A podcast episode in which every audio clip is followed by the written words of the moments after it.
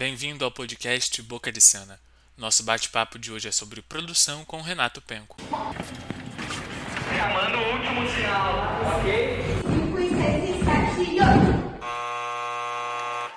Boca de Cena. O Boca de Cena é um podcast onde a gente quer falar sobre teatro. Na primeira temporada, o recorte é a produção de teatro para infância e juventude, e a gente pretende contribuir para a discussão em relação desse fazer teatral nos mais variados e amplos aspectos, com a intenção de contribuir para a desmistificação da imagem negativa que o meio artístico teatral impõe sobre os profissionais de teatro para crianças. Para quem não me conhece, eu sou Ítalo, eu tenho 23 anos, eu sou ator e produtor cultural, sou formado no técnico da FATEC Adolfo Bloch e sou bacharelando no IFRJ Campus Nilópolis, ambas instituições públicas. O nosso bate-papo de hoje é sobre produção e as práticas de saber fazer. A produção cultural ainda é um território marcado pela extrema improvisação e ausência de formação dos muitos que executam e trabalham nas funções necessárias para gerar um produto cultural. No Brasil, a primeira escola de produção cultural, a ECOAR, foi criada em 1990, fruto de uma parceria com a Universidade Cândido Mendes e a Fundição Progresso aqui no Rio de Janeiro. Desde então, vários outros modelos de formação foram surgindo, como a FATEC, com um curso técnico em produção cultural e eventos, e o FRJ no nível superior, que fazem parte da minha formação enquanto profissional. Assim, cresceu exponencialmente a demanda por processos formativos como cursos, bacharelados, oficinas e seminários, na tentativa de suprir essa improvisação do meio. Considerando que informa o site da Secretaria Especial de Cultura, as atividades culturais e criativas geram 2,64 do PIB, Produto Interno Bruto Brasileiro, e são responsáveis por mais de um milhão de empregos formais diretos, segundo estudo da Federação das Indústrias do Rio de Janeiro, FIRJAN, com base em dados do IBGE. No setor há cerca de 250 mil empresas e instituições. E segundo Romulo Avelar, autor do livro Avesso da Cena Notas sobre Produção e Gestão Cultural, a multiplicação de projetos, instituições, espaços e equipamentos alterou radicalmente o modo de atuação dos agentes envolvidos na produção cultural, tanto no que diz respeito aos procedimentos para obtenção de recurso, quanto aos processos de gestão. Para falar sobre esse saber fazer da cultura, sobretudo na área da produção de teatro para infância e juventude, a gente recebe hoje o Renato Penco, que é ator, diretor e produtor teatral. Ele é integrante do Grupo Cultural Cochicho na Coxia, é licenciado em teatro pela Unesa e pós-graduado em arte e educação na Unig. Ele já acumula prêmios e indicações dos principais festivais de teatro do Rio de Janeiro. Seja bem-vindo ao podcast Boca de Cena, Renato. É um prazer ter você aqui para conversar com a gente. Olá, pessoal. Prazer. Obrigado pelo convite. E já começo esse podcast parabenizando vocês pela iniciativa aí, você e sua equipe. Vamos juntos. Muito obrigado. Para a gente começar, eu queria que você contasse para a gente quem é você e como foi a tua infância. Então, eu sou o Renato Penco. Rapaz, eu, eu gostei muito da minha infância. É, eu acho que a, a minha infância estava tá, sempre associada à liberdade. Eu sempre tive a liberdade de fazer as coisas. É, uma curiosidade, eu, eu, sou nascido e criado na Baixada Fluminense, exatamente em Mesquita, aqui no Rio de Janeiro, e a minha família tem uma história particular, uma relação com Nilópolis, com a família Farid Abraão, e que essa família mantém uma escola filantrópica, no Educandário Abraão Davi, em Nilópolis, no bairro do Paiol. E a minha mãe, é, mãe de quatro crianças, né, e aí sempre trabalhou. Então, ela já vem de uma realidade que vem de muitas mães brasileiras. E essa escola, e a dona Lourdes, que era a diretora na época, abraçou a minha mãe, porque eu era muito pequenininho para a idade da creche, e ela se sensibilizou com a situação e deixou entrar com uma idade menor. E aí começou uma relação muito afetiva. Minha irmã foi a primeira né, a entrar, e já, já tinha uma relação bem afetiva com a escola, com a creche. E, rapaz, desde lá a gente, assim, é, é, uma relação de muita liberdade, porque foi uma escola, uma escola filantrópica, mas também que também dava muita possibilidade para a gente. Né? Eu já tinha um horário integral também, e a, a escola tinha uma relação bacana com a Beija-Flor, é, com a escola de samba. Então, assim, eu, eu, eu, cresci dentro de um ambiente que também tinha, que eu sofri essas influências, né? E minha mãe sempre foi, é, apoiava muito a gente nas nossas escolhas. Meu pai, português, chegou no Brasil com 12 anos. Tive muitos conflitos com meu pai. Não que meu pai fosse um cara autoritário, é, mas, enfim, questões, algumas questões. Mas depois, com o tempo, você vai amadurecendo, entendendo seus pais. Mas eu tive uma, uma relação muito boa. E, rapaz, o que influenciou muito a minha, a minha infância também foi o, o espaço que eu estou agora, o Centro Cultural Oscar Romero, que surge em 1982, no ano que eu nasci. E essa ONG começa com Cássia Valéria, uma pessoa que a gente admira muito, tem muito respeito, que não está mais entre nós, mas ela fundou junto com um grupo de jovens aqui da cidade, um grupo jovem pertencente à paróquia São José, criou essa ONG, essa, é, Biblioteca Comunitária Oscar Romero. E Oscar Romero foi, é, foi um padre envolvido com os movimentos sociais. E o histórico dele é que ele foi assassinado no altar por justamente passar informações dos fiéis e, e, e divulgar isso nas missas.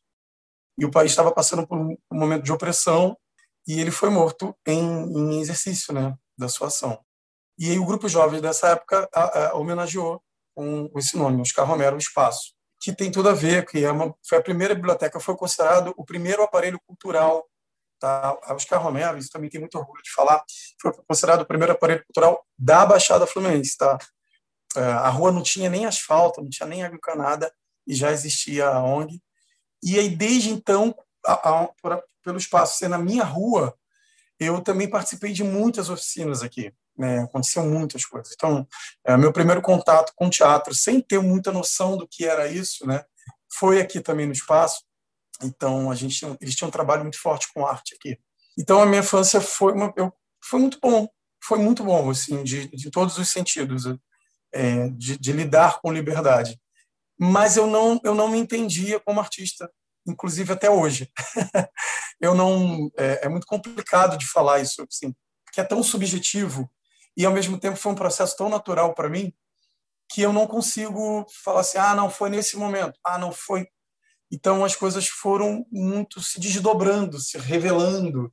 E aí eu fui identificando, e aí eu falei, cara, e eu consigo fazer isso? E nossa, isso para mim é tão claro, isso para mim é tão evidente, isso aqui é tão é tão familiar que eu não consigo te explicar, não consigo descrever para vocês nesse podcast. Mas as coisas foram acontecendo e eu acho que foram descobertas mesmo. Mas na infância pô, foi foi incrível. Para mim foi de boa, foi muito bom. Conta pra gente agora um pouquinho sobre o trabalho do Grupo Cultural Cochiche na Coxia, pra gente começar. O grupo com, é, acontece assim de uma grande brincadeira. Brincadeira no sentido muito bom da palavra. Eu e Thaisa somos parceiros de vida desde 1999. Me sentindo velhão falando isso. Mas a nossa história começa no, na Escola Técnica Estadual Adolfo Bloch, que eu tenho muito orgulho, que minha cabeça também, assim, eu me considero um cara muito sortudo dentro do, da, minha, da minha vida acadêmica, da minha vida escolar. Assim, o, o meu fundamental foi numa escola é, particular, na qual eu acabei sendo educandário, e fiz um colégio professor Anselmo aqui na minha cidade, de Mesquita. Rapaz, que eu tive um desafio, por exemplo, de coordenar uma gincana cultural na escola que tomava é, era metade da escola da minha responsabilidade, eu era muito novo. E aí eu me dei muito bem com aquilo, assim, eu conseguia articular, falar com os alunos, eu tinha que falar desde o sexto ao nono ano, conversar com todo mundo, é definir grito de guerra, e, e rapaz, é como se fosse uma coisa muito escrita, né? Como se fosse um roteiro da minha vida mesmo. E eu fui lidando aquilo com muita facilidade, né? E aí eu virei o presidente da, da equipe branca, sabe? E tinha que definir é, grito de guerra, bandeira, o logotipo, fazer reunião, e aí aquilo foi, foi me formando. E aí chegou no e a minha escola nesse período estava muito voltada para a FITEC. Era o, era o boom, assim, caraca, FITEC. Então, o meu nono ano, e eu ficava desesperado. Eu falei, meu Deus, será que eu tenho competência? Será que eu vou conseguir? E aí, para quando eu recebo o livro, me inscrevo. Quando eu recebo o livro das opções, fui desfolhando mecânica, lá, lá, lá. Eu falei, puta, nada a ver, nada a ver. Pá, eu paro na parte produção de eventos. E ia a descrição do curso. Eu falei, é, eu acho que é isso aqui. De tudo que eu li, eu acho que é isso aqui. Aí aqueles clichêzão, né? Tinha máscara, tinha o rolo de filme, aqueles símbolos. Falei, eu acho, eu acho que é isso aqui. E aí, rapaz, me direcionei para isso e para a ironia do destino e nada por acaso. Conheço Thaisa Vasconcelos e uma galera muito boa, uma turma muito boa, meu Deus do céu, isso eu tenho a agradecer. foi no primeiro ano, sabe aquela conexão, assim, quase turminha de malhação, assim, galera, todo, ah, pá, todo mundo se dava bem, e a gente, in, incrível como foi uma experiência, uma vivência que me formou também, porque, por exemplo, eu nascido e criado na Baixada Fluminense, e meu núcleo escolar também foi dentro da Baixada. Então, no médio, quando eu saio, quando eu começo a pegar trem e vou para São Cristóvão, rapaz, aquilo ali, e você se vê responsável por si, sabe? Eu tenho que pagar minha passagem. Isso foi transformador para mim.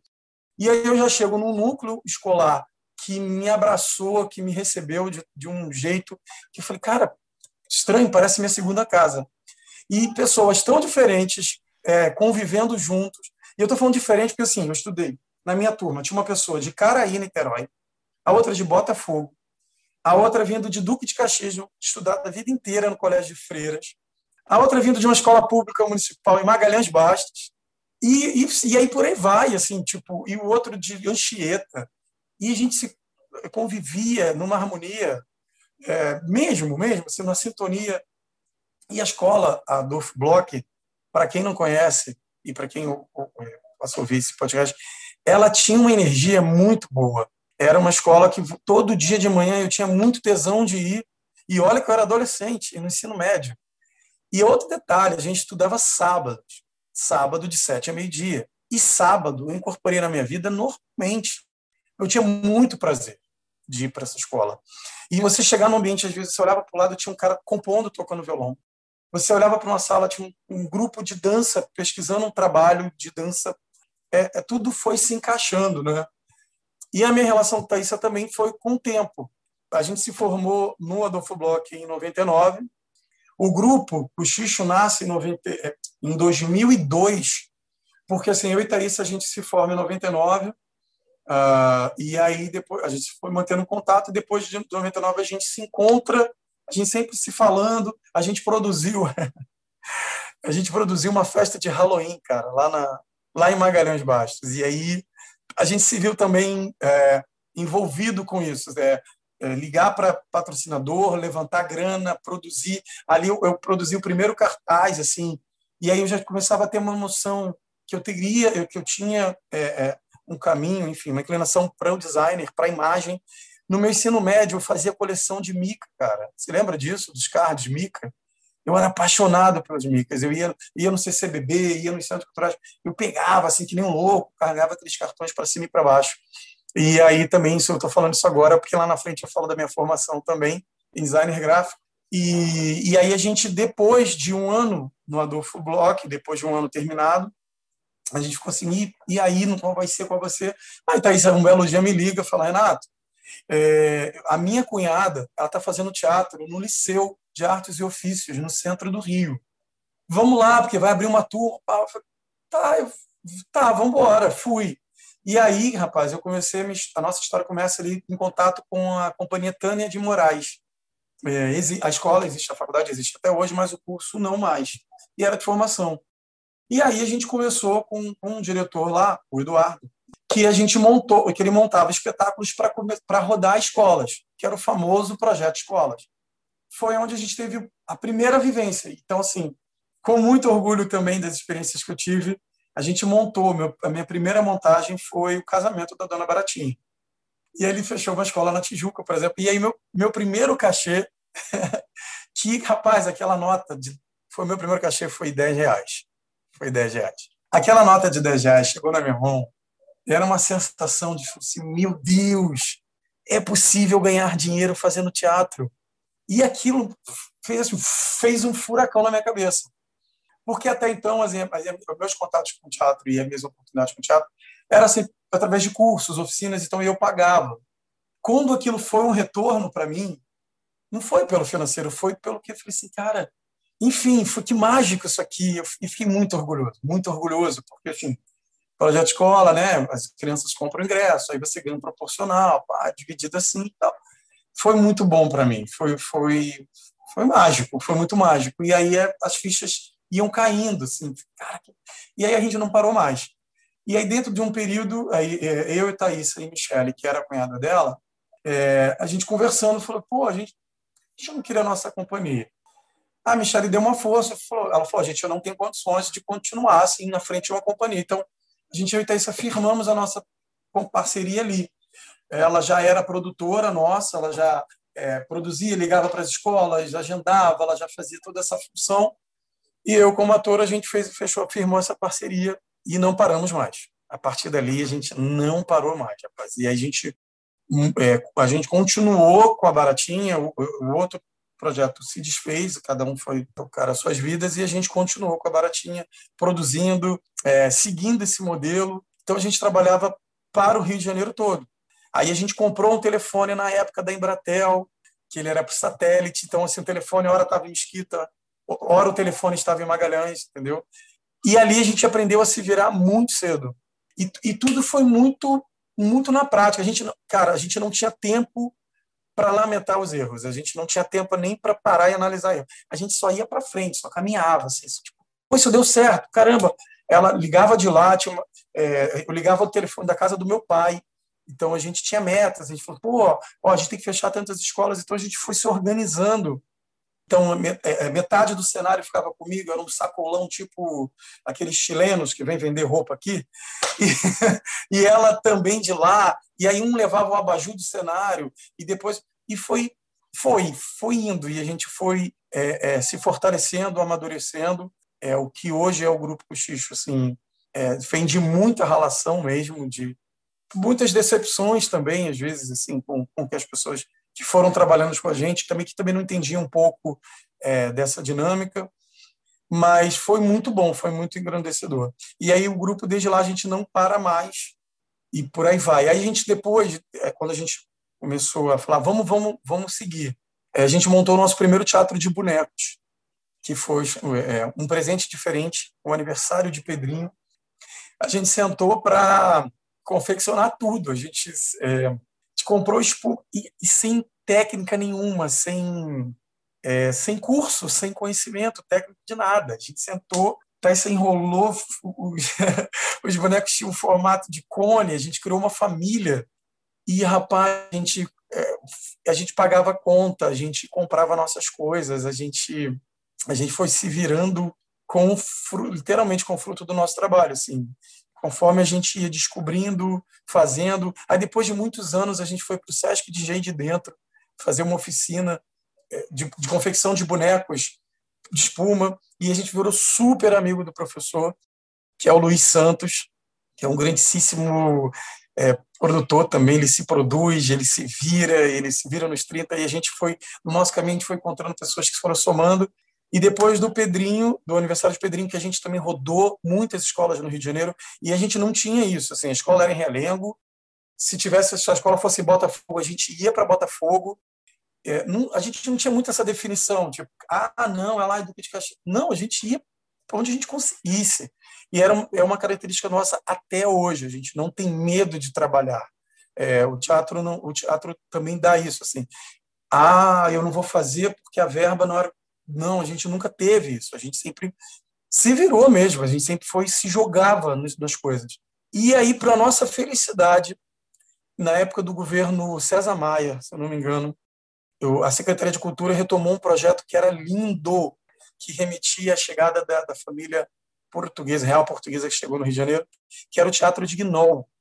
É, o Rio de Janeiro, nas praças, tinha o Teatro de Guinol, e a gente se inscreveu no edital da época que eles estavam convocando grupos de, especificamente para teatro de bonecos e fomos contemplados. Mas foi uma alegria que a gente falava assim, meu Deus, caramba! E a gente tinha grupos de títeres, né? A gente começou a mergulhar também nesse universo. E os caras super profissionais, cheios de técnica, e a gente, humildemente, é, a gente conseguiu fazer, participar do projeto. A gente recebia cachê assim, para fazer Cara, e aí foi maravilhoso. A gente fez Meyer, a gente fez Jardim do Alá, Jardim de Alá, né, em Ipanema, Aterro do Flamengo, Gamboa, sabe? E aí foi lindo demais, assim, por, por N motivos, assim, para a gente colocar. Ah, fizemos o, o Aterro do Flamengo também, que tem um espaço até hoje, né, o teatro. E a gente mergulhou nessa pesquisa e a gente não parou mais, a gente não parou mais. E, e, com, e conforme era o gênero, a gente também estudava e mergulhava era teatro de bonecos, a gente mergulhava nesse universo, estudava, é, pesquisava manipulação, tipos de materiais, então a gente também ficamos um tempo dentro desse período. a gente tinha, não tinha sede desde então. Ah, isso é uma curiosidade que eu quero deixar registrado no podcast. O projeto do Teatro Dignol, há muitos anos pela Prefeitura do Rio, é, a gente comprou o nosso primeiro carro. Eu falo isso muito orgulho porque eu não, não esbarrei com essa questão do tipo, meu filho, você vai trabalhar com teatro, mas você vai, você vai viver teatro, mas você vai trabalhar com o quê? Eu nunca tive essa questão, nunca ninguém me perturbou, me azucrinou com isso. A gente foi é, conseguindo fazer as coisas e a gente comprou uma Elba, cara, da Fiat. E, e, era o carro que a, gente, que a gente conseguiu fazer o projeto, sabe? A gente conseguiu cumprir a agenda do projeto do, do Teatro Dignol. E a gente aprendeu muito também. E, por fim, no primeiro projeto, o projeto também o carro já pifou, sabe? Tinha, tudo tinha que ser o seu momento. E depois a gente juntou um dinheiro e comprou um outro, que foi uma Ipanema. Mas, assim, para quem estiver ouvindo e estiver talvez ingressando, eu, eu, eu, defendo a ideia de que você, na nossa área, a gente tem que buscar é, dignidade no que a gente faz. E eu percebo muito é, que, às vezes, quem tira essa dignidade do nosso trabalho são os nossos governantes, que deveriam trabalhar a nosso favor, e eles acabam colocando a gente em situações é, muito é, usar, usar a palavra fechatória, mas assim, uma, uma condições muito humilhantes, né? É, como se a gente estivesse cometendo um crime, ou como se o nosso trabalho não tivesse o real valor, ou valor monetário para isso. Mas são pessoas, são pessoas que também precisam se alimentar, se vestir, como qualquer outro brasileiro. Então, isso a gente foi aprendendo muito na marra. Mas, ao mesmo tempo, o Teatro de Gnol provou para a gente que quando uma iniciativa é, como essa, né, quando o governo quer, quando um projeto de governo faz, a gente consegue desenvolver o nosso trabalho com muita qualidade e com muita dignidade, sim. Sabe? Eu acho que é um dos papéis do, do, do, do, do público, sabe? Para poder a gente conseguir oferecer para a população e espectador um trabalho de qualidade. É muito importante a gente ouvir esse tipo de coisa, porque a gente está num cenário tão desolador, né, tão complicado, que quando a gente ouve isso, a gente pensa, caramba, ainda, ainda há esperança, sabe? Se assim, se você conseguiu, se outras pessoas conseguiram, a gente consegue até minimamente pensar, a gente também consegue, né? Agora, eu queria que você falasse sobre teatro escola. Vocês têm bastante, o grupo Cochicho, né? Tem bastante trabalhos com foco em teatro escola, né? Que foi aonde vocês começaram. Como é fazer teatro para a escola? E aproveitando o gancho, né, da sua formação, como é educar através do teatro? Rapaz, sem muito clichê, mas o teatro escola é uma escola. É uma escola. E eu vou te dizer, é, eu vou falar que eu, fiquei 10 anos na área, na prática, e depois eu tive a vivência e a, a oportunidade, na marra também, é, de poder fazer um ensino superior, né, fazer uma licenciatura. E aí tem um choque muito grande, até porque é, o teatro escola, assim, você não pode ter preguiça. A palavra preguiça não pode estar. Você tem que ter muita disposição, é, muita vontade de aprender, porque você imagina, você tem que lidar com muitas coisas dentro do teatro. Ah, olha só, você tem aquele período que você pensa o espetáculo para a escola. E aí você vai idealizando ele, você ensaia, você vê qual vai ser a dramaturgia. Tem uma coisa também no teatro escola que você tem que pensar e aí, muitos grupos, ou eu já ouvi muito isso, e eu quero deixar registrado que isso aqui é muito ruim, que essa coisa do, do termo, por exemplo, ah, não, mas esse grupo, ele faz um teatro muito comercial. E aí, rapaz, eu sempre ouvi muito isso, e aí isso cria uma ferida na gente. Porque a partir do momento que você se vê dentro de um, de um, de um campo de trabalho, às vezes você não tem como muito, você não tem muito tempo para parar para pensar nisso. É, você, você vai fazendo. E aí, conforme a sua clientela, que é o mercado da escola, vai te dando algumas respostas, você fala, putz, isso funcionou, isso não funcionou. Tem, tem muito uma relação prática das coisas. Então, às vezes, assim, tem outros grupos que foram numa outra linha de trabalho, que tem uma outra realidade de formação, e que, às vezes, dentro de uma outra ótica, tem um olhar muito pré conceituoso do trabalho daqueles que realizam isso.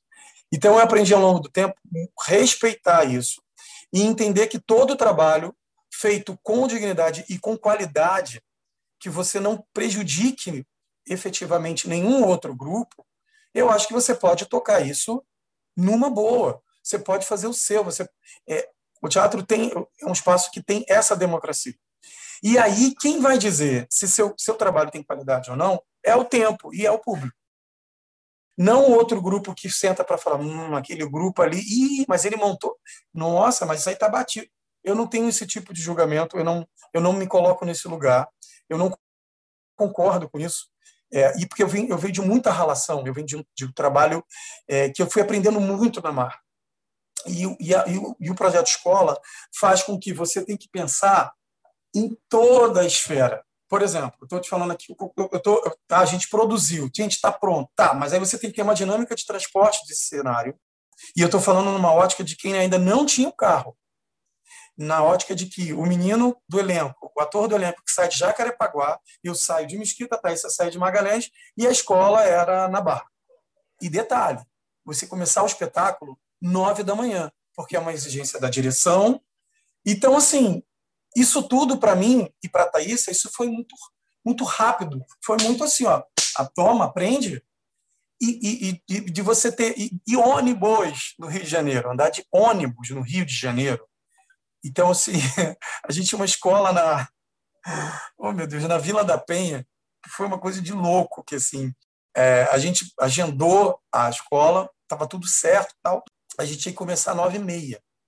E aí, a gente fez todo o sistema. Tá, quando chegou, a gente chegou, conseguiu só chegar na escola 9h15.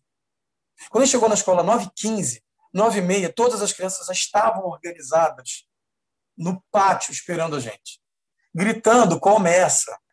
Aquilo foi desesperador, porque a gente ainda tinha que chegar do cara do tipo: nada aconteceu, a gente começou a montar. Então, assim, isso foi uma das experiências mais radicais, assim. E a gente também fazia escolas na Baixada, tipo assim, não era Baixada, ah, era Belfor Roxo. E era lá dentro de Belfor Roxo. Então a gente ia muito amarradão, porque a gente sempre foi muito feliz com as nossas escolhas. Então o Projeto Escola foi uma escola.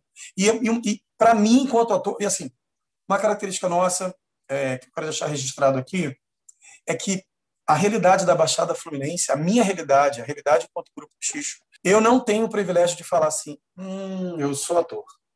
Ah, eu sou só ator. Jamais. Jamais, eu já me vi fazendo coisas que eu nunca imaginava. Imagina você, num domingo, 5 horas da tarde, arriado, pintando um cenário de 6 metros.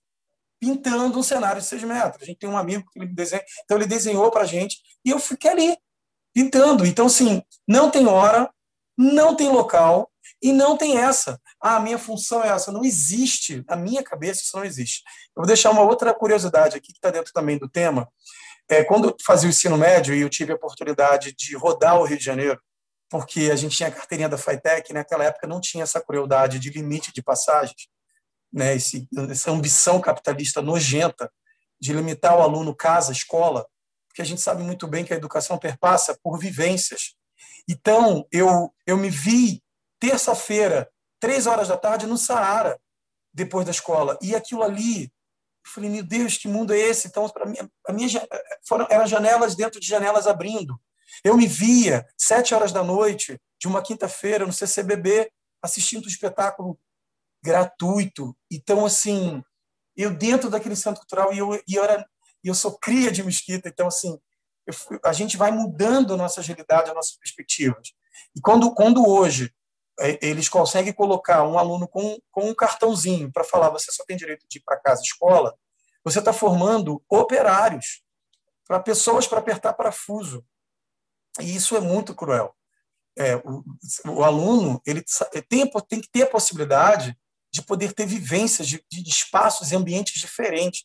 Então, eu sinto que a gente teve esse privilégio dentro da, da, da realidade que a FITEC está hoje. E, rapaz, e, e essa coisa, isso tudo refletiu é, dentro do nosso trabalho do Teatro Escola. É, a gente tinha que ter que pensar em todos esses mecanismos, é, pensar em todas essas dinâmicas e, e, e então eu, eu, eu, costuro, eu sei costurar hoje. Eu sento numa máquina e eu costuro, eu me arreio no chão e eu pinto no cenário. É, é, eu faço trabalho de carpintaria, então, a minha realidade enquanto teatro da Baixada Fluminense é que eu não tenho uma função. Eu sento em frente ao computador para escrever texto. eu sento, eu pego um telefone para conversar com uma diretora e defender que o meu espetáculo vai ser bom pedagogicamente para os alunos dela. Eu tenho que convencer uma coordenadora que está dentro da temática que ela quer.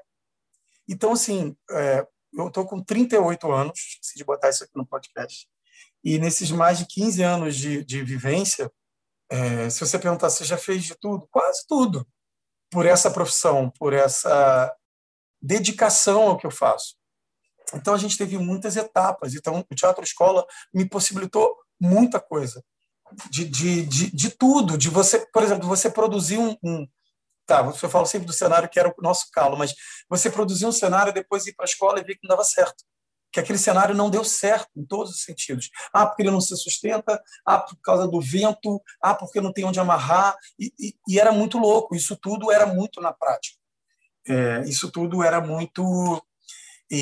Porque o espaço da escola, a escola não, não, o teatro escola é uma coisa que você é você entra no ambiente escolar, você leva o teatro para dentro de uma rotina escolar. E a escola, todas as escolas tem a sua rotina, tem as suas regras e tem as suas estruturas, entende? É, então, isso eu aprendi muito. Então, assim, foi uma super escola para mim de cenografia, foi uma super escola para mim de dramaturgia e foi uma super escola para mim de formação de ator, porque você experimentar, olha que, olha aí, gente, ouve aí, atores, você experimentar o mesmo texto com milhões de plateias diferentes é maravilhoso. Às vezes você tem um ator que fica em cartaz por três meses, porque às vezes a peça, né, por N motivos, mas assim, você imagina a gente rodar o Rio de Janeiro com, por um ano com aquele espetáculo. Então eu tive vivências ímpar né, com, com, com aquele público infantil. E sem demagogia, sem clichê, o, o público infantil é um público que te dá um retorno quase instantâneo. É um público um que compra, é lindo demais, cara, é lindo demais. Eu já apanhei apanhei mesmo das crianças levantarem e, e vir até em mim, que era um vilão. De, de todo mundo me pegar e derrubar. Então, assim, eu falei, cara, o que, que é isso que eu estou vivendo aqui? Porque eles são muito.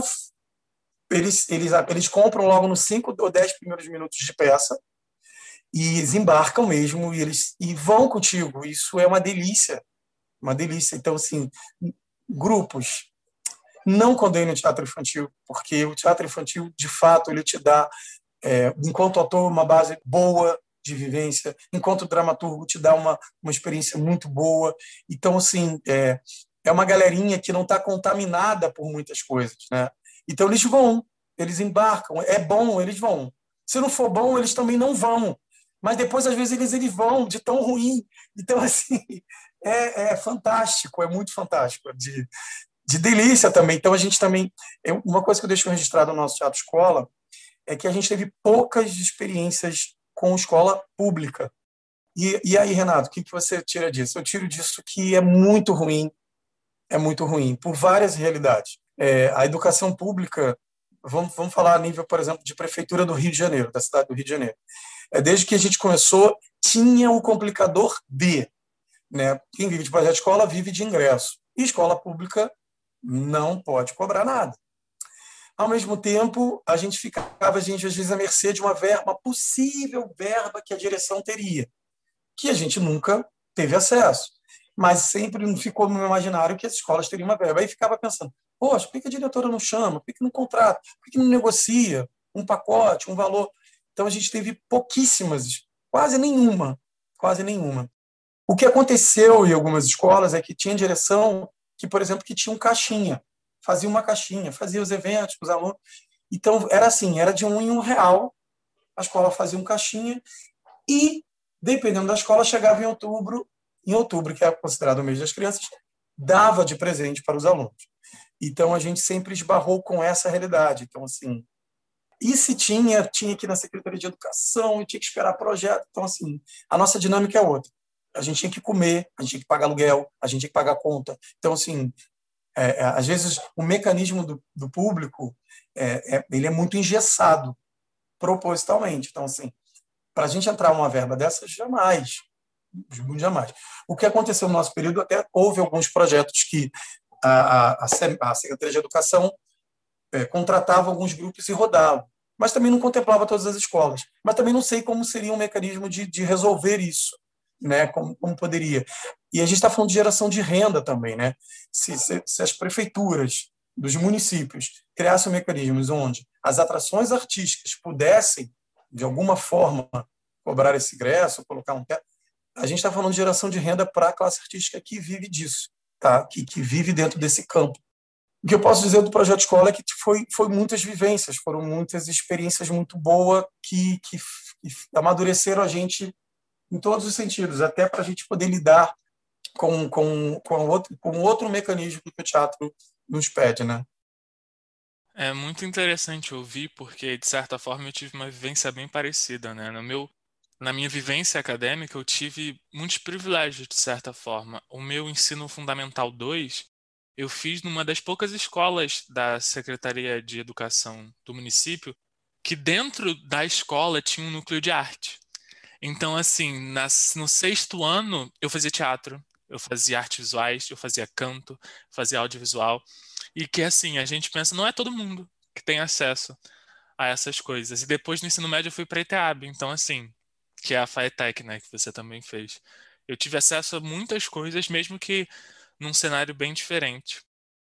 Aproveitando o gancho que você falou de ser taxado como um teatro muito comercial, você acha que existe uma hierarquização da classe artística para aqueles que apostam em produzir trabalhos autorais, em detrimento daqueles que montam e produzem espetáculos Disney? Sim, é, eu, ó, hoje com o tempo de experiência que eu tenho, eu só, eu só, o meu critério é acho que qualidade no que você se propõe a fazer. Eu, eu, eu comecei a entender dentro do teatro infantil que existem propostas. Eu estou propondo uma coisa, mas às vezes tem grupos né, que se propõem a fazer algo e aí não alcançam aquilo.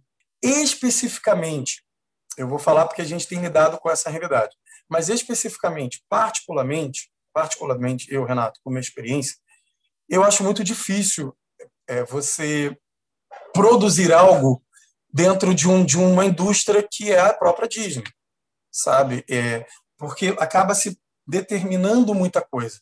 Então, assim, o que, que a gente tem, o que, que a gente tem de pelo Walt Disney? É, é uma equipe, né, de, de, de produção, né, super poderosa que se apropriou de alguns contos, né, de alguns contos super tradicionais, Irmãos Green, enfim.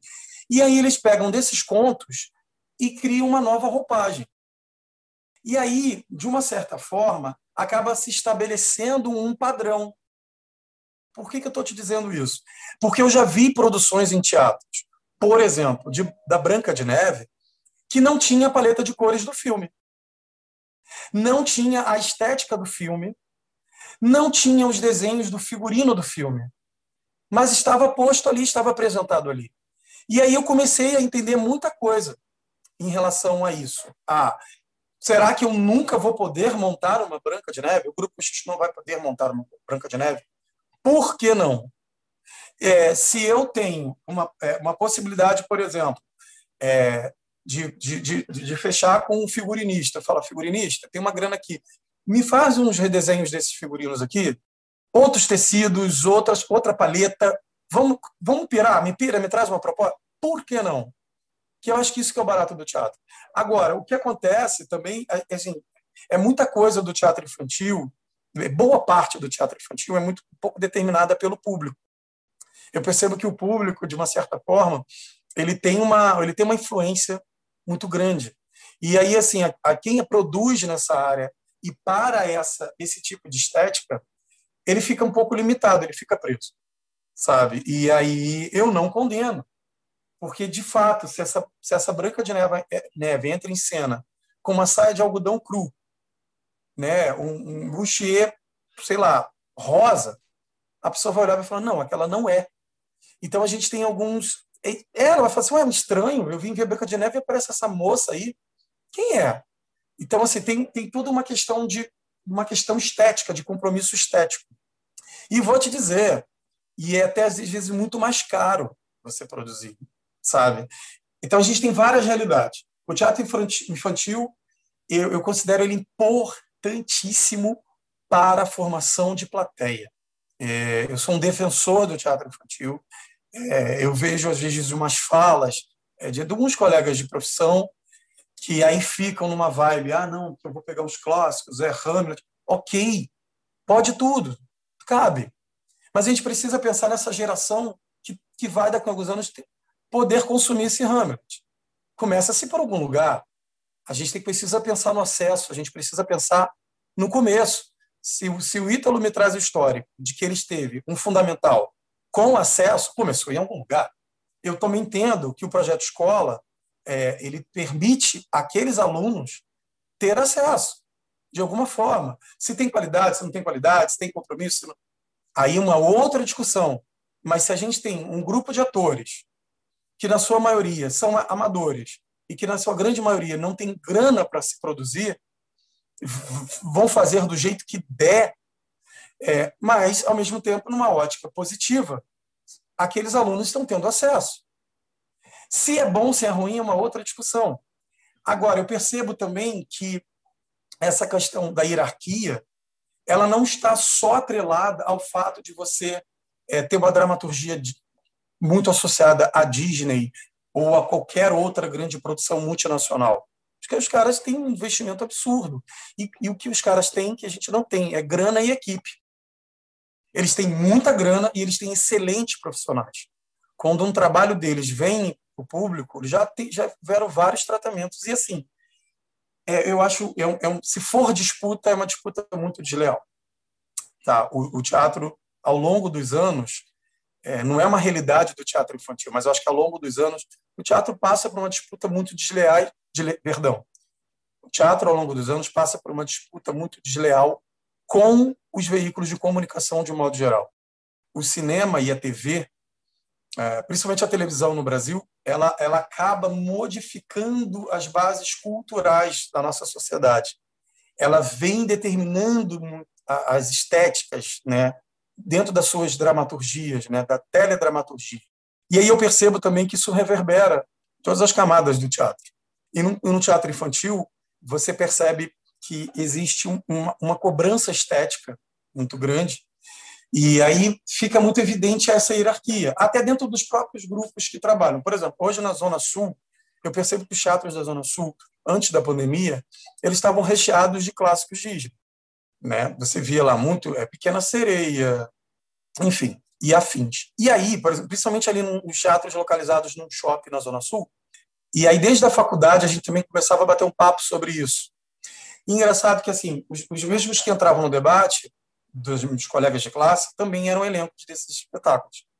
Então a gente percebe, sem julgamento, obviamente sem julgamento, você percebe que a realidade é, é, é está posta, né? É, você tem o, o mercado de trabalho é esse, o ator pode até ter consciência, mas ele vai se render, ele vai ter que fazer, porque a gente está sempre é, é nessa relação, sabe? Ah, o que, que é o ideal e o que, que é o real o ideal é isso aqui, a realidade é essa. É, mas, assim, as produções que, que, se propõem fazer isso são produções que, ao mesmo tempo, requer um financeiro que não é fácil, que não é mole. Tá? Produzir um espetáculo como esse, e eu percebo que o público também, de uma certa forma, ele exige ver no palco o que ele está vendo na tela. E aí, rapaz, é difícil a beça, né? É, porque essa cobrança estética é muito grande, pesa também mas eu hoje, quanto produtor de teatro, é, do teatro infantil, é, gente, eu, eu, penso que se propôs a fazer, faça o melhor que você puder. Eu não tenho esse lugar de julgamento, porque também eu acabo me colocando nessa hierarquia. É, eu vou falar uma curiosidade aqui, dentro do podcast. É, ao longo de muitos anos, a gente produziu é, os espetáculos que, por muitos, são considerados espetáculos comerciais. Né? Então, a gente tem a Dona Baratinha no repertório, a gente montou a Revolta dos Brinquedos, a gente montou, enfim, alguns outros. A gente já montou o Mistério da Feirinha, do Pedro Bandeira, com muito orgulho, com a autorização do autor. E quando, gente, quando os alunos na época vieram, falaram: essa história a gente leu, falei, cara, se apaixonou, vamos, vamos embora. Então, é, a gente entrou em contato com o Pedro. Pedro, quero deixar registrado aqui, Pedro Bandeira, super solícito, super humano, ele autorizou na hora, ele mandou um e-mail super feliz, que legal, façam, montam, e aí aquilo ali foi um, um gás para a gente, e a gente sabia, obviamente, que eram as princesas em cena. Se você olhar a nossa foto, você vai ver assim, são as princesas, a gente chegou, tentou chegou mais próximo, mas o nosso orçamento foi o que a gente conseguiu fazer. E também a gente sabia que haveria uma cobrança do público se olhasse, eu preciso ver aquelas princesas ali. Não, a gente não tem vergonha, a gente não tem remorso, a gente não se preocupa porque a gente fez, fez com muito tesão. A gente sempre fez com muita vontade de fazer. E a gente teve sempre em volta, a gente sempre procurou reunir dentro do grupo é, pessoas que tivessem o mesmo amor que a gente tem por aquilo. Então a gente também não criou, a gente durante os anos essa, autocrítica o tempo todo, que também é uma coisa que emperra, que atrasa. E a gente sempre foi muito feliz. E aí, só por curiosidade, dentro dessa da questão da linguagem do infantil, é, um belo dia, Cris Cota, que é integrante do grupo, chegou com um livro, A Festa no Céu. E aí a gente começou, montou uma contação de histórias, que também está no nosso repertório. E a Cris já estava recém-formada, então olha a importância do, do, do estudo também, né, da, da questão da vida acadêmica. Ela já se formou em, em letras e aí ela trouxe como proposta o, o livro que vem do conto popular, né, do, da Festa no Céu. E a gente fez a montagem do, do, da contação e depois a gente foi amadurecendo, amadurecendo, amadurecendo, a gente fez uma montagem do espetáculo. E aí a gente falou assim, pô, qual é, qual é a melhor linguagem para a gente poder trabalhar aqui? Qual seria a nossa linha de pesquisa? As máscaras. E a gente entrou no processo. Todo sábado a gente se encontrava e a gente produziu as máscaras com, com nós, os atores, tirando o molde, no gesso, foi uma delícia, cara. Foi uma delícia. E, e é hoje é considerado o nosso espetáculo de repertório. Porque a gente se deu, dentro dessa loucura que a gente tem de sobrevivência, quero deixar claro aqui, que de segunda a sexta é, é um leão por dia. A gente conseguiu o privilégio de, aos sábados, se encontrar e fazer um processo de pesquisa. Como são bichos, a gente entrou na pesquisa de corpo e aí de montagem, isso para a gente foi muito bom. E aí, por os, e os, e os festivais que a gente foi apresentando no trabalho, a gente foi tendo um retorno muito bom. Então, assim, se ficar nessa relação, ah, o que é comercial e o que é artístico, é muito confuso, porque tem entre um e outro tem várias, tem uma lacuna muito grande. Uma discussão muito interessante, muito extensa e muito complexa também, né? Porque fazer essa separação de o que é artístico e o que é comercial é estranho, porque assim, o que é artístico não merece receber dinheiro, não recebe dinheiro, não faz pelo dinheiro, difícil, né? É, a gente partir agora para falar sobre produção, mais especificamente, né? Editais. A gente na academia e fora dela tem pouquíssimas referências de registros sobre a produção teatral. Então eu queria que você contasse para gente como é produzir teatro, como é produzir teatro infantil na Baixada Fluminense, e a sua opinião também sobre os editais de fomento direto e as cotas que alguns estabelecem para a Baixada Fluminense. Então, eu volto, eu volto numa questão que é a seguinte: produzir teatro infantil na Baixada Fluminense. A gente tem um, um modo de produção, na, às vezes a gente já, é, no, dentro do processo a gente já pegou parte, parte, vou dizer assim, de lucro de um espetáculo para montar o outro. Porque a gente não tem, a gente não tem, por exemplo, a nível de municípios, os municípios não têm é, um, um não tem a cultura de investimento, né, de financiamento do que é público. Então, assim, é uma realidade que nós artistas a gente não tem acesso a verbas públicas, por exemplo, que poderia ser pelos municípios. Então, assim, produzir é algo que a gente tem que ter é, tem, que ter, ser, tem que ser muito certo, sabe? É, falar assim, galera, a gente não pode errar, sabe? Porque, porque é, é, tão é tão raro que aí tem que ser algo que, que tem que ser certeiro. Então a gente tem que ser muito estratégico. Ou às vezes a gente pode homenagear um autor e aí você busca estratégias, por exemplo, para aquele espetáculo ser sustentado, se é que vocês me entendem. É, porque senão ele se torna mais efêmero que o teatro já é. Né? A gente não tem, a gente não consegue é, prolongá-lo por, por, por N motivos. Né? A produção do teatro infantil ela vai esbarrar, dentre outros fatores, por exemplo, no que, que o público, como é que o público vai receber isso.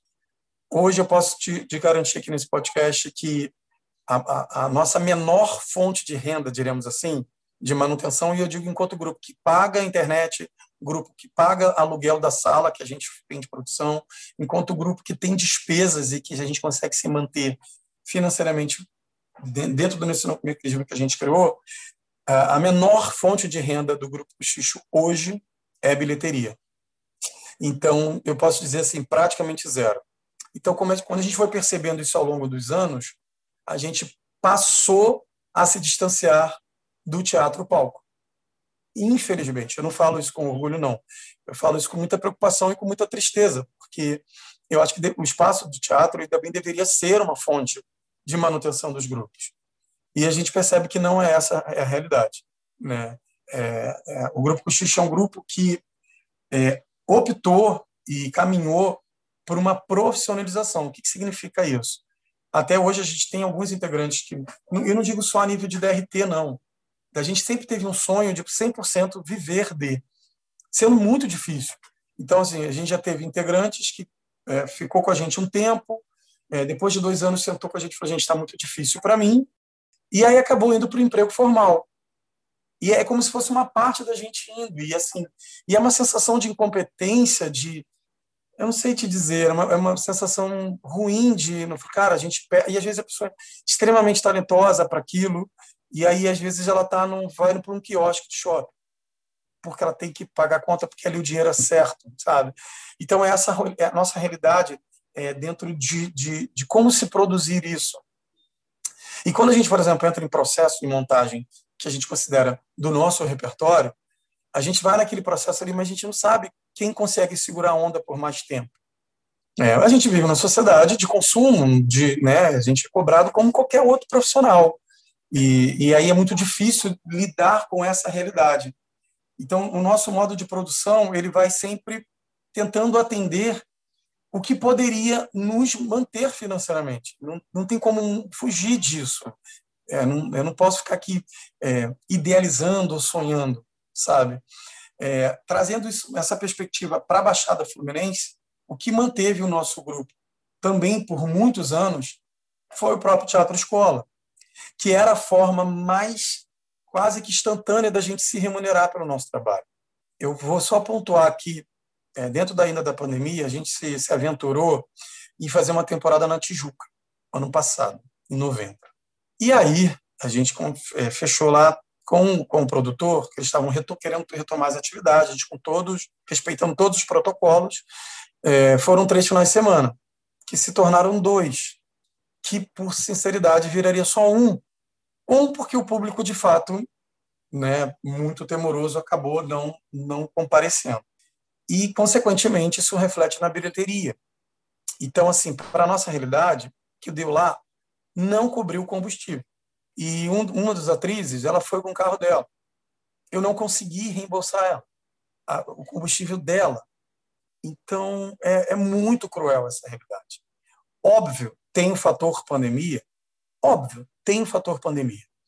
É, mas tem um fator de que como que a gente vai lidar com, com essa contrapartida financeira de ir para o teatro? E quem produz para teatro sabe que, na realidade, você tem custos de divulgação, deslocamento desse produtor que vai divulgar. Se você for como público-alvo a escola, você tem esses dias que você vai. Tudo tem custo. Às vezes você chega por uma temporada com, sei lá, com um custo inicial de 500 reais, por baixo. E a bilheteria dá 250. Mas isso que eu estou falando para vocês no podcast é uma realidade que a gente foi há anos, assim, mas sem parar para pensar nisso, sem falar assim, cara, peraí, parou. Gente, não dá. Não dá, porque a gente estava sempre no negativo, estava sempre no vermelho, não compensava o investimento que a gente fez ali. Podia ser lindo, lindo, lindo. A gente podia ter um trabalho lindo em cena, sabe? É, que o crítico olhasse e falasse assim: nossa, mas o Grupo Cochicho se superou aqui, está lindo demais. Uma linda crítica no jornal e, financeiramente, era uma, é uma outra realidade. Então, assim, é, uma coisa que eu posso garantir para vocês é assim, vaidade, a gente sempre soube lidar muito bem com isso. É porque como a gente também sempre foi muito de trabalho, a gente não, não tem tempo para ficar nessa ah, Fábio, obrigado. Então a gente, você vê a gente muito pouco nos eventos, assim, porque de fato a gente é muito focado no trabalho. num trabalho que a gente ama. Então, fazer teatro na Baixada Fluminense tem, tem outros fatores. Por exemplo, a gente, por muitos anos, tivemos um festival, o um Encontro aqui em Nova Iguaçu, muito famoso, e que reunia grupos da Baixada, do Rio, e depois abriram para o Brasil. E aí a gente ficou feliz para caraca, pô, tem um encontro aqui que acontecia em Nova Iguaçu, ali exatamente no SESC e tal. É, e a gente começou a perceber que o encontro foi dando foco em outras coisas. Ele surge como um encontro de valorização dos grupos locais, mas depois ele foi tomando um outro rumo, é, conseguiu um patrocínio e tal. E a gente começou a perceber que os grupos locais eles foram, foram ficando um pouco de lado. E aí é uma outra discussão, velha discussão. Quem produz teatro sempre espera um retorno seja do público, seja da classe artística, é, seja de um, de, um, de um crítico. A gente, a gente faz teatro para alguém, sempre, né? senão não existe teatro. E a gente sempre teve uma, uma carência muito nessa coisa do retorno. A gente entendia que o nosso trabalho até, até não atingiria determinada qualidade. Então a gente entrou numa discussão que é o seguinte: peraí, se os encontros e festivais que há na, na região dizem que os grupos da região não têm qualidade para entrar nesses encontros, o que, que esses encontros e festivais dão de contrapartida para esses grupos poderem se qualificar? Então, a gente começou a perceber, falei, cara, não, não, não, não, você não tem qualidade. Você... Ih, para o meu festival, esse espetáculo, está muito baixa a qualidade. Mas senta aqui, vamos conversar. Com, como que a gente coloca nessa qualidade? Como é que... E aí entra a discussão da hierarquização que a gente estava conversando agora há pouco. É, fica uma coisa assim, tipo, eu, vocês, e eu vou olhar para fora para descobrir quem está no meu nível. E isso para a gente foi sempre muito é triste. A palavra é triste porque a gente queria, a gente quer, a gente quer aprender. E aí a, a qualificação na Baixada Fluminense é algo que, que deve se pontuar, porque ela vai influenciar as produções. Então, a, a, relação com esse festival e com alguns outros que foram surgindo foram ficando cada vez mais distantes, porque, de fato, se você não faz por onde, esses grupos locais eles tão, também nunca terão acesso. É, agora eu queria que você falasse sobre os editais de fomento direto, né? E as cotas que alguns deles estabelecem para a Baixada, como, por exemplo, o edital de montagem teatral da Funarge, né? Que vocês foram contemplados.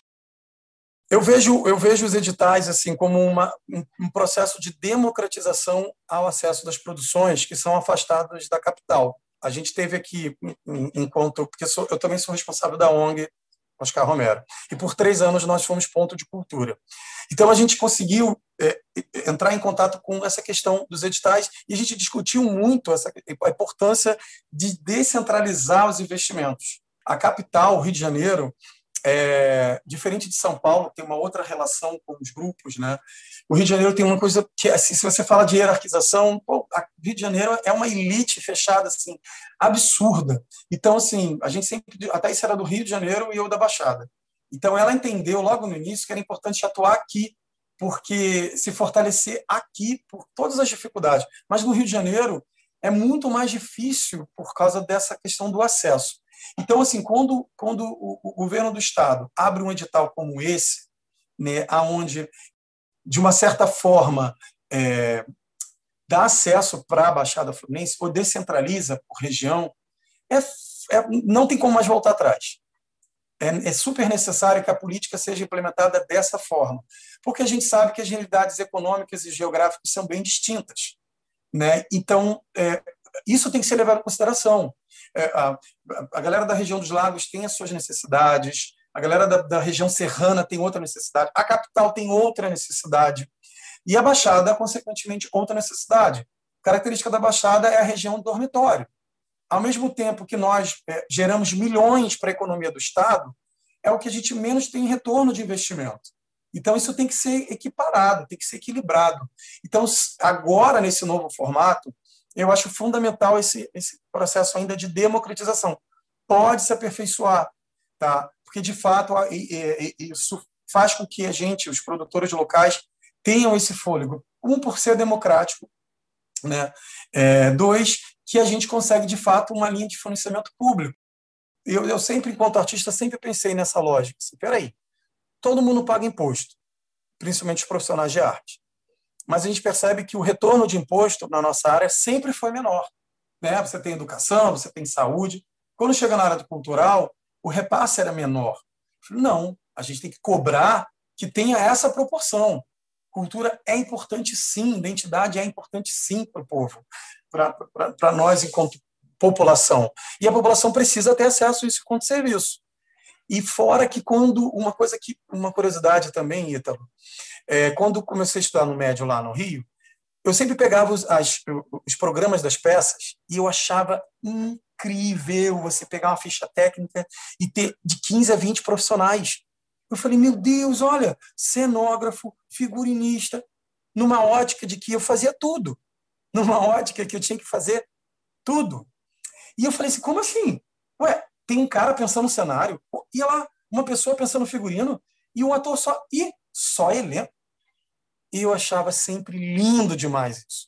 E um dos nossos sonhos, que eu sempre falava para eu falei, caraca, um dia a gente vai ter uma ficha técnica como essa.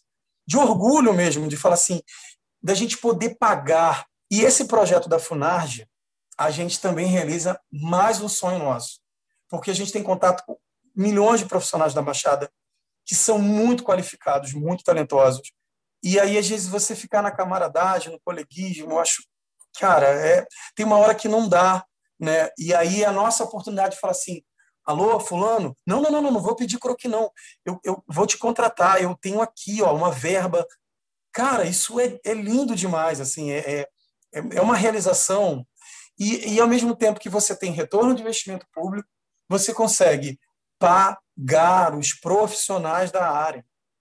E a gente está falando de um período que ficamos numa inércia de investimento absurdo né? São, foram mais de nove meses, dez meses, agora batendo um ano, sem investimento. E, como, e era a discussão que a gente estava, como que os profissionais da área se mantêm? Hoje, Ítalo, hoje, com o projeto da Rádio Cochicho, que a gente está já executando né, dentro de todos os protocolos, você, você vier aqui no, no nosso espaço de ensaio, no Centro Cultural Oscar Romero, você vai ver de 15 a 20 pessoas circulando para fazer o projeto acontecer não são os quatro atores que estão em cena, são quatro atores em cenas e dois músicos tocando ao vivo com a gente. Não são só eles. Tem uma galera por trás. Porque você poder. Cara, eu estou falando da perspectiva de uma pessoa que começa com um cachê de 10 reais, tá? E aí você poder, e até se senta, é, pensa uma planilha, organiza, a gente faz uma linha de pesquisa e poder reunir uma equipe de profissionais, você pagar um diretor, sabe? Você pagar essa galera a, a, Ana Carolina, que, né, que você conhece, ela assinou o figurino. A gente foi na reunião artística, a gente, ela foi toda online, ela mandando os croquis. Eu falei, meu Deus, que coisa mais linda. Alguém pesquisou, alguém pensou, sabe? Alguém está executando. Então, assim, por que não ser assim? Por que, que a gente não pode, enquanto região Baixada Fluminense, ser assim? Por que não a gente não consegue estreitar? A gente tem o IFE em Nilópolis, eu acho que também um grande desafio é a gente estreitar as relações com o pensamento do, né, é, é, teórico com o prático. E é o que você fala também, assim, como é que juntar esses mundos? Como é que a gente estreita isso? Né? Porque, ao mesmo tempo, é, como eu fui no reverso da coisa, como eu fui um cara que tinha de 10 a 15 anos de prática no teatro, quando fui fazer a licenciatura, eu tive um choque absurdo até com qualidade de turma mesmo. Assim, eu falei, gente, essa turma. E eu segurei a onda, porque eu tinha muito conhecimento, queria trocar. Eu falei, não, para, nada. E assim, é, é, é, como eu fiz o reverso, e aí eu percebo que às vezes esse seu colega de, de sala está no caminho que é o contrário, está tá buscando teoria quando for para a prática, e vai ter um outro choque. Mas como que a gente faz esses mundos se unirem mais? A gente tem muito orgulho, Ítalo, e você também também é fruto disso, quando a gente, com toda a dificuldade que a gente tem enquanto produtora, a gente criou um CNPJ, né, que é a K Produções, para manter o Grupo Xixo, aí porque a gente faz outros trabalhos, faz trabalho com shopping, faz trabalho com empresas, porque também é uma nossa forma de autofinanciamento, a gente tem muito orgulho de ter estrutura para te receber e você, e você ter um mínimo de vivência com a gente de estágio. E não só você, a Jennifer Lemos, que também já passou por aqui, hoje a gente está com, com, com a com a Eduarda. Então já passou uma galera, e a Thaísa, seis aluna. Cara, isso tudo para a gente, assim, sem vaidade nenhuma. É um motivo de orgulho, porque a gente sabe da dificuldade até que vocês encontram dentro da academia. E eu sei da história de vocês para se manter como um curso de artes dentro de uma, de uma, uma, uma faculdade de exatas. Né? Eu sei de todos os choques, eu sei, eu não estou lá, mas eu sei dos bastidores, pouco dos bastidores. E é luta o tempo todo. A, a gente fica numa luta de, de, afirmação o tempo todo, de busca de respeito pelo trabalho, sabe? É, seja dentro do núcleo familiar, seja dentro do núcleo profissional, a gente esbarra por isso. E, e eu acho que a lei, entrando na lei Aldir Blanc, a gente percebe a importância quero deixar registrado aqui, a importância do, do, do, do investimento contínuo da, da, da, da, verba pública no fazer cultural. E não é, não é por esses discursos que alguns moralistas e conservadores têm disseminado aí para contaminar a população. Artista não é vagabundo. Tá? É, é, produtores que, que, que, utilizam da lei Rouanet ou das outras leis de não são vagabundos. É, é as pessoas que têm essa fala elas não têm um lugar de fala porque elas não têm a vivência, elas não têm a nossa realidade, sabe? E a gente percebe até dentro dos editais que a exigência de prestação de contas é muito mais severa, tá? A gente sabe que é muito mais severa, é muito mais diferenciada. A cobrança é outra. Se você comprar um lápis, você tem que apresentar as três notas daquele lápis. Então, assim, a gente percebe que é quase que injusto, mas a gente está aqui, firme e forte. E quem trabalha certo, quem trabalha honesto, vai prestar contas, desses três, do lápis, sim, porque a gente sabe como é da dificuldade. Então, assim, a Lei Aldir Blanc, ela, ela deixa claro para a gente mais dois aspectos também. Né? Um, a importância da arrecadação, que isso sai de um fundo federal, de um fundo nacional, e a importância do acesso a esse fundo. E a forma como foi feita, na minha visão, até foi ok para um governo que a gente está agora, para um governo Bolsonaro que não tem compromisso com a educação e com a cultura, eu acho que a gente conseguiu muita vitória. Foi muito vitorioso isso. Porque é um governo que entra sem compromisso. Então a gente fica tenso do tipo, o que, que vai acontecer? Eu, eu, particularmente, Renato, já não esperava nada de bom desse governo. Porque é um governo que não tem projeto, é um governo que vai fazer qualquer coisa na hora. Então, quando a gente consegue aprovar a lei a gente passa pelo Congresso, a gente passa pelo Senado, a gente tem, eu quero deixar claro aqui meu orgulho também é, nessa, nessa iniciativa né, de encabeçar, botar a pasta do braço da Jandira Fegali e da Benedita da Silva, que muito me orgulha, e a gente passar por esse processo, falar assim, caraca, a gente conseguiu, meu Deus, que vitória, foi uma vitória, rapaz, porque o cenário era muito tenebroso, sabe? A gente ter Reginas, a gente ter Mários à frente do, do, da pasta, é muito, era muito tenebroso, preocupante. Então, assim, a Lei Aldir Blanc também é, reforça a importância de se manter a arrecadação, de manter o fundo e da distribuição desse fundo. Né? A, a pandemia deixou essa lacuna, a gente todos todos param, todos os profissionais param. E aí fala assim, não, peraí, olha como é que é importante o Estado. Olha como a gente não pode ficar na dependência privada, porque o privado, nesse momento, pode alegar hum, minha arrecadação caiu e eu não tenho como. Tanto que todos os investimentos privados pararam. Bradescos, da Silva, né, da, todos esses dos, grandes produções, as grandes, os grandes produtores também acho que tiveram é, um momento também de reflexão, de entender a importância do investimento público em arte no Brasil. É, a gente estava num momento muito glorioso dos musicais, muitos musicais no Rio de Janeiro, muitos Charles Milles, muitos botelhos, é, pegando as fatias maiores. E aí agora é o momento da gente repensar. Peraí, e aí? Como é que fica para os Charles Milles e os grandes botelhos da vida? A gente entra numa outra realidade, a gente entra numa outra discussão. A importância do investimento público nas produções, sim. Quando você falou sobre o trabalho que vocês exercem de de escola até para os profissionais da cultura, assim, eu sou absurdamente grato pelo que eu passei no cochicho, assim. Eu falo para todo mundo quando eu conto, assim, muita coisa que eu aprendi ali eu não tinha visto em lugar nenhum. Eu não tinha aprendido nem na, nem na FATEC, eu não aprendi até hoje na faculdade. Então, assim, foi uma, uma real escola, assim. Muitas coisas que eu aprendi eu ainda uso, eu ainda aplico. É, então é isso, muita coisa que eu aprendi no cochicho eu ainda utilizo, assim, gerenciamento de projeto, eu uso as planilhas que eu aprendi a montar no Cochicha. O jeito de, de, de organizar, nome de convidado, contato, situação. Eu aprendi no Cochicha, eu uso isso até hoje. Então, nesse sentido, eu sou muito grato pelo que eu aprendi, muito grato pelo que eu aprendi com você, com a Thaisa, principalmente. Agora eu queria que você falasse sobre as perspectivas do trabalhador teatral, né? Os técnicos, produtores, iluminadores, contra-regas, figurinistas. O que você vê para esse futuro, né? Com esse contexto de pandemia, com Aldir Blanc e também esse momento depois da Aldir Blanc, né? Rapaz, eu sou muito otimista, né? Acho que acho que você quer deixar registrado aqui, porque trabalhar com teatro tem que ser otimista. Eu sou otimista como filosofia de vida. Muita coisa se falou dentro dessa da pandemia, ah, as pessoas vão sair melhores, tal.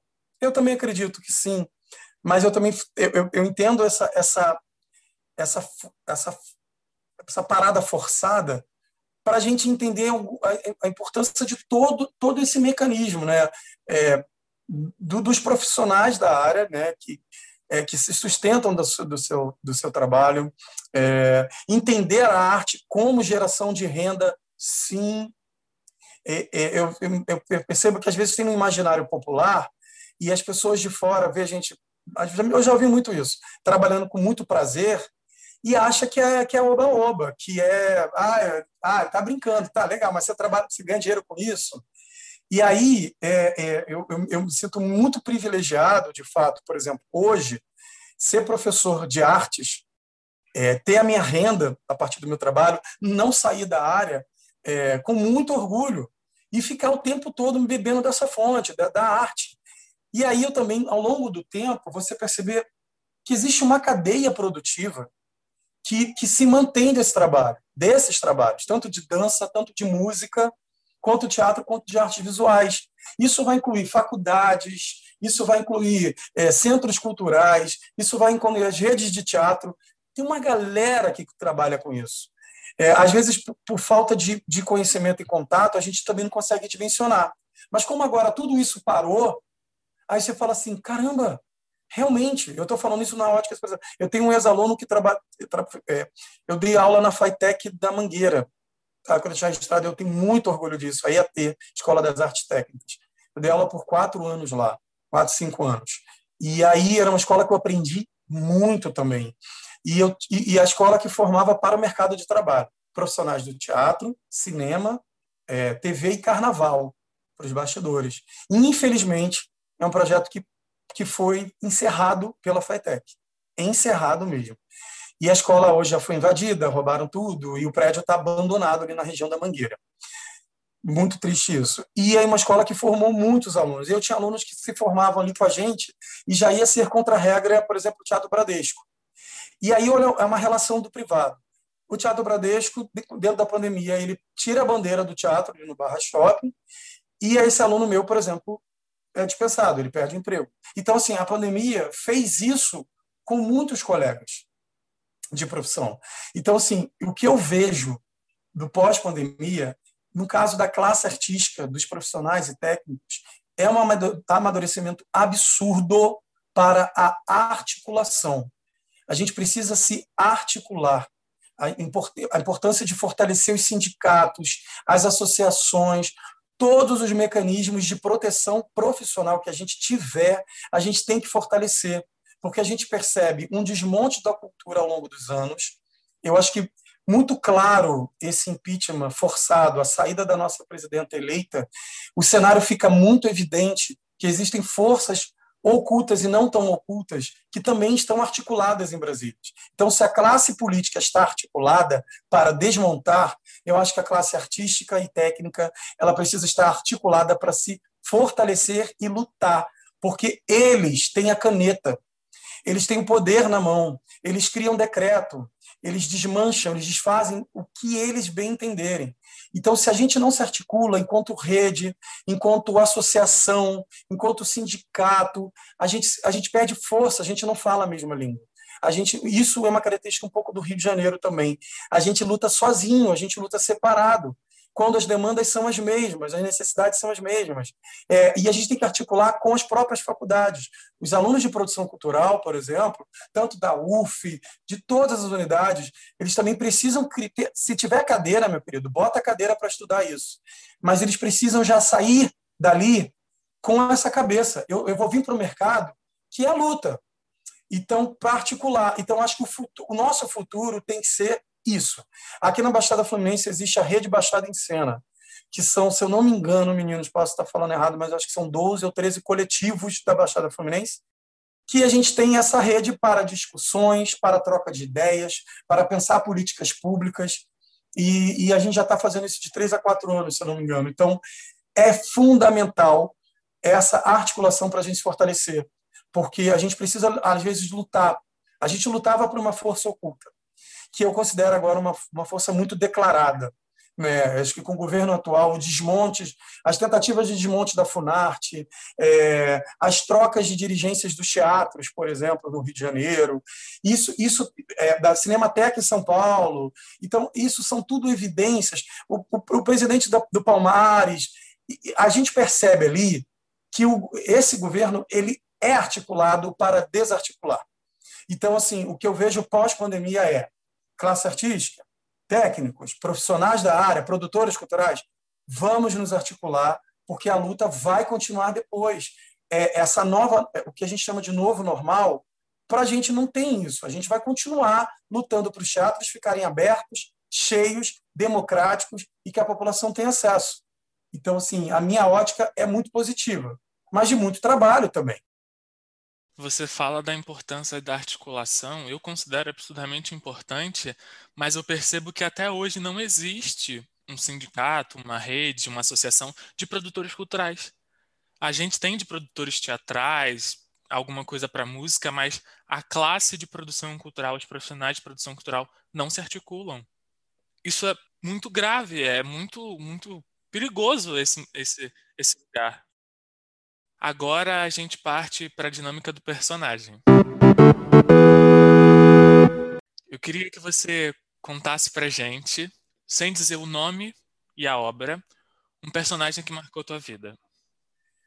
Então, eu estava com um, eu fui logo em um que né, né, do gênero né, adulto, enfim. E depois eu, eu me lembrei que voltou aqui, bateu aqui um do, do infantil. É, a gente montou muitos anos atrás uma turma. Foi a nossa primeira montagem com turma de um curso livre. E ele, esse personagem trouxe, traz ensinamentos subjetivos e objetivos muito grandes para a gente. É, é um personagem que faz a gente pensar fora da caixinha. Não sei se eu estou sendo muito subjetivo, mas ele, eu me identifico com ele com essa sede de conhecimento que ele tem ele vai de um lugar a outro, ele tem uma saga, e cada lugar que ele chega, ele vai conhecendo um tipo de pessoas diferente. Ele é um clássico tá, da literatura infantil, mas é, é, um, é um. Posso falar que é um menino? E aí, vindo coisas assim muito fortes de uma criança, bate de outra, de outra forma, né? Obviamente, o autor é um adulto, mas assim, botar isso na boca de uma criança e confrontando com outros adultos é, a relação de poder que ele traz à reflexão. E todas as pessoas que eu encontro que, que leram sobre esse menino é, são, são foram afetadas de alguma forma. Eu, age, eu também acho que age em relação à vida e à humanidade de uma outra forma. É, ele traz umas reflexões muito loucas assim de dessa relação do, do ter, do poder, sabe? É, do, do, do, que é pertencer. Isso é meu, isso não é meu, mas isso é tá aqui, sabe? Eu não sei, eu acho que se eu, se eu, se eu, se eu me prolongar, eu vou acabar dando spoiler aí, pode. Acho que sei qual é, mas se você que está ouvindo e quiser descobrir, é só seguir o nosso Instagram, arroba podcast Boca de Cena, que a gente vai revelar. E para encerrar, eu queria saber quais são os projetos futuros seus e do Cochicho. O que, é que vocês estão fazendo? É, um projeto do grupo que a gente está agora em, em, em, execução é a Rádio Cochicho. Vão ser. A gente. É, é um projeto que a gente está é, trabalhando também com foco em podcast, mas é uma coisa meio, meio louca, porque também em cena. Então, é, é visual com, com, com, com áudio, né? E aí vai resultar também no, no podcast, mas assim, a gente está cuidando da cena. E o grupo já está há alguns anos é, mergulhado num gênero chamado melodrama. É, a gente tem a supervisão e o apoio do, do, do professor Paulo Merizio, da Unirio, tem dado assim, ensinamentos e trocas importantíssimas para a gente. a gente se apaixonou pelo, pelo gênero eh, como identidade para o grupo, e então, então a gente já montou um espetáculo chamado Tudo Menos Beterraba, e desde lá a gente não a gente parou, engavetou esse espetáculo por financiamento próprio, tá? Deixo claro aqui que a gente não tinha apoio, mas a gente conseguiu montar e desde lá a gente está dentro desse desse gênero. O Rádio X tem a direção do Adriano Canider e a gente tem vão ser são, são 12 capítulos e para essa temporada a gente está com a obra do Cortício, Cortiço do Aloysio Azevedo. Então a ideia futuramente com um novo financiamento a gente quer pegar um outro autor nacional, tá? E, e enfim, fazer a dramatização e fazer o projeto. Tá uma delícia de fazer. A gente está gostando muito do resultado. Já gravamos quatro. Tá? Os dois primeiros já estão em processo de finalização, de edição. É, aí é um projeto que nos dá muita alegria por causa da nossa equipe. A gente montou uma equipe, o cenário é do Derson, que é um cenógrafo aqui da Baixada Fluminense. O Adriano é, é de Mesquita, pertence à companhia Ceafaces, que a gente foi uma, uma, uma parceria com a Ceafaces de Paracambi. E eu acho também importante as companhias também trabalhar em equipe. É, então está sendo incrível. Então a gente está conseguindo pagar a nossa equipe e a gente está feliz a beça com o resultado e tem, vem novidades por aí. E para quem quiser entrar em contato, como é que faz para achar você e o grupo nas redes sociais? Faz, o meu, o meu Instagram é arroba Renato Penco, com N, P-E-N-C-O. E o do grupo é arroba Grupo Cochicho. Arroba Grupo Cochicho é tanto o Instagram quanto o Facebook. E lá nas redes a gente vai colocando algum, algumas coisas, né? A gente faz stories né, em tempo real aqui do que a gente está fazendo e lá vocês conseguem acompanhar. Queria agradecer por ter topado participar desse projeto, de verdade. E queria desejar sucesso para você e que muitos outros trabalhos surjam para a gente poder lutar contra o obscurantismo nas bases da sociedade, né? As crianças. Amém, amém. Recebo. Obrigado, Ítalo e equipe, pelo convite. Me sinto honrado e não é, não é clichê, não. É, me sinto honrado pelo convite e por dividir essas experiências nossas. É uma realidade nossa mas está aqui um registro e, enfim, para novos grupos ou para outros grupos que queiram entender um pouco a nossa dinâmica. E obrigado, só tenho a agradecer. Falo o nome da Thaísa e em nome de todos os integrantes do Grupo X. Obrigado a quem continua aqui com a gente, ouvindo e acompanhando os nossos episódios. Na semana que vem a gente tem o nosso penúltimo episódio. A gente vai ter uma conversa com o Júnior Dantas sobre teatro infantil e discurso racial. Até lá! Esse podcast contou com o auxílio da Prefeitura de Duque de Caxias através da Secretaria Municipal de Cultura e Turismo com recursos da Lei Aldir Blanc do Governo Federal.